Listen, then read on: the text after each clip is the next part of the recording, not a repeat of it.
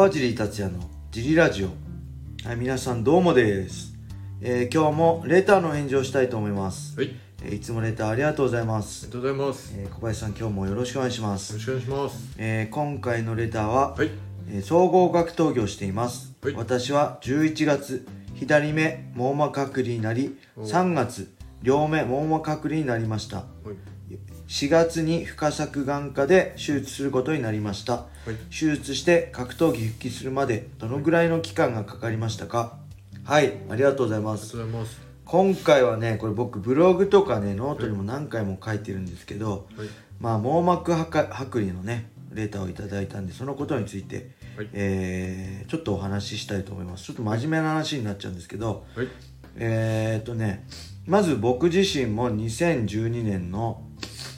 8月に、えー一度目の網膜剥離になりはい、地元の某病院で手術を受けはい。バックリング手術を受け、はい、えー一部バックリング手術ですね。一部分をバックリングでサポートする手術を受けその次の2013年の2月に再発してそして2度目の手術で全部眼球一周をバックリングで補強するバックリング手術をしました。はい、でその後2014年のはい、えー4月に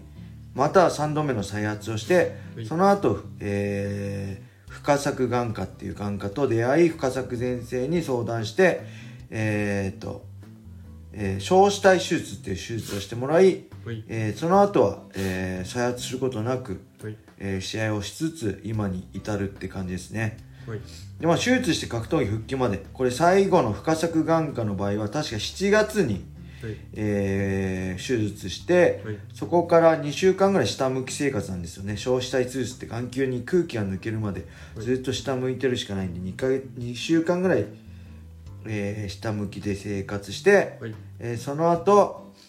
えーまああんまり振動のないエアロバイクとかから始めて、はい、えーあとは本当歩くシャドーボクシング。跳ねない歩くようなシャドーボクシングから始めて、えっ、とね確かね7月に手術して冬その年の冬10月11月12月ぐらいから、はい、えーまあ、クラス指導も含め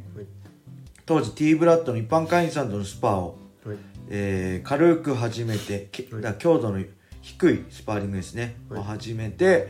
えープロ連に復帰したのは多分年明けでしたね。2015年の、はい、えー1月からプロ連に復帰してはい、で試合したのは2015年6月20日でしたっけ？の USC ドイツ大会なんで、はい。まあ、7月に手術して89101123456約11ヶ月後に復帰した感じですかね。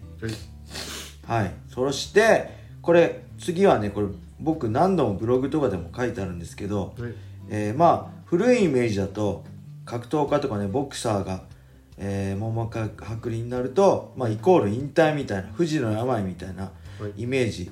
まあ、当時ね昭和とか、まあ、達也達義さん達丈一郎さんの時とか、はい。そういうイメージが強かったと思うんですけど今はね違うんですよね。これ僕完全に医者じゃないんではい、あの間違った情報かもしれないけど網膜剥離を3回経験してはい、えーそれでそれを乗り越えて格闘家としてあの現役を続けている僕の一意見として聞いてください、はい、えーまあ網膜剥離は風邪や骨折のように、まあ、しっかりとした正しい治療をすれば完治する病気だと認識してます僕は。はい、ただいまだにこうやって網膜剥離になってしまった人やその家族がねネットで検索して僕の記事にたどり着いて僕に相談してくるっていうのがつい最近もあったし定期的にもうだ5年以上あります。だからそれだけね網膜剥離なかなかそうなんかナイーブな病気なんで、はい。えー表に出てこないんですよね情報が、はい。で調べてもどうしていいかわからない。はい、で迷って結局僕のところに相談する。はい、っていうね人がすごい多いんです。はい、で僕自身も、まあ、網膜剥離2010年初めてなった時に何も考えずに、はい。もう本当に言われるがままに地元地元の、ね、大学病院を紹介されはい、バックリング手術一部分のバックリング手術を受けました。はい、そして2度目2013年2月に再発してまた眼球一生回すバックリング手術。はい。でそれでもまた再発して、えーまあ、3回目でやっと深作眼科と出会い小死体手術さっきも言ったけど受けたんですが、い。これ深作先生に言われたのは、い。こうボクシングとか格闘技とかこう要は眼球が振動が多いはい。競技っていうのはバックリング手術ではダメらしいんです。はい中の眼球の中に小死体っていうのを抜く小死体手術っていうのをしないと再出の可能性があるっていうことをすごく言われました。はい。でその僕はだから間違った治療を受けてただいまだに日本あ当時2005年前まあはい。5年4年前6年ぐらい前は当時まだそのバックリング手術っていう世界的に見たらまだまだ古いあまだまだじゃない古い技術をいまだに使っている日本っていうのはちょっとこうおかしい。他の国では網膜剥離になったらはい。今小死体手術をする。はい。で小死体手術っていうのは難しい手術なんで、はい。ただ受ければいいだけじゃなくてもちろん先生の腕も必要だし、はい。小死体手術を受けても、あのー失敗したり間違った治療をされちゃうと、はい。またこう完治する可能性は低くなる。なんで、とにかく手術例が多い、そしてその成功例が多いやっぱだから格闘技と一緒ですよね。場数を踏んでるしっかり経験、はい。あのー知識だけじゃなくて場数を踏んで治療の経験もあるところでやった方がいいよ。はい。でそれはまあ深作眼科が日本では一番だし、はい。えーまずね僕は怒られました。はい。網膜剥離になって1回目で深作眼科僕のところに来てくれればあなたの病気は完治することができました、はい。ただあなたは間違って2度バックリング手術っていう間違った手術を受けました、けどそれは誰のせいでもない。あなた自身のせいなんです、はい。って言われてあなたがしっかりした情報をつ調べて最初に僕のところに来てくれればそうやって再発する。心配もなく完治することができたけど、えー今の状態だともう一回手術して爆笑したい手術をするこして治すことはできるけどその後、まあ、たもう一回たリングに上げてあげることはできるけどその先もう一したらもう一回再発する可能性もあります。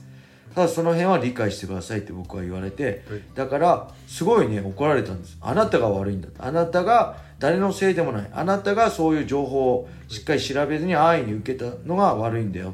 はい。ただその深作先生僕はあなたをもう一度おリングに上げてある上げてあげることはできるからその先は自分で頑張ってねっていう。で決して、まあ、絶対治るとは言われないですけど治せる自信がある。って言われたしあのねなんだろう僕以外に格闘家にもねたくさん僕相談されてるんです。例えば、えー実はもう明日手術の他のあの地元受けで大学病院で手術の予定なんですけど、どうしたらいいですかっていう相談が来たりして、僕はとにかくそれはキャンセルしてはい。相談だけでも深作眼科にした方がいいよってアドバイスをしたらその人は、はい。あのーキャンセルして深作眼科に相談して結局深作眼科で手術を受けていまだに現役続けてる人もいるしそういう人いっぱいいるんですよね、で試合決まっている中で網膜剥離になっちゃった人は、とりあえず次の試合キャンセルできないんで試合していいよって言われて。はい。でただそどうなってもその後は僕はしっかり治療するからとりあえず今は試合しなさい。だその人の無理やりじゃなくてその人を尊重してくれて深作眼科の先生は今どうすればいいか。次もし網膜あ網膜劣行だったかな？それは剥離じゃなくて網膜劣行でしもう試合して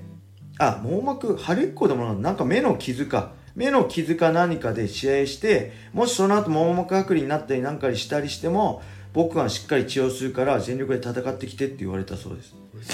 そんな感じであのね本当にあのーまあ風邪と一緒でさっきも言ったけど治る病気なんで、はい。あのもし近くで目の病気だったりスポーツ選手でね格闘家ボクサーで網膜剥離をで悩んでる人が周りにいたら、ぜひね深作眼科が、まあ、そこは全てじゃないですけどまあ本当に相談することだけでもあの地方だとしても相談電話で相談することもできるし僕は直接行って相談したんですけど待ち時間もね3時間ぐらい待ってものすごい混んでるんで全国からのだって間違った治療を受けた人たちだったりが集まってくるんであの大変なんですけどそれでもそこで治療してもらう価値はあると思うしはい。そうすれば安心してはい。あのまたがん頑張ることもできると思うんではい。ぜひねあの周りで網膜剥離に苦しんで悩んでる人がいたら、一度深作眼科のね、はい。あの名前を言って問い合わせでもしてあげてください。はい。はい。そんなわけでちょっと真面目な話になっちゃったんですけどね、えーレターありがとうございました、えーそれでは今日はこんな感じで終わりにしたいと思います、えー皆様良い一日を。またねー Thank you.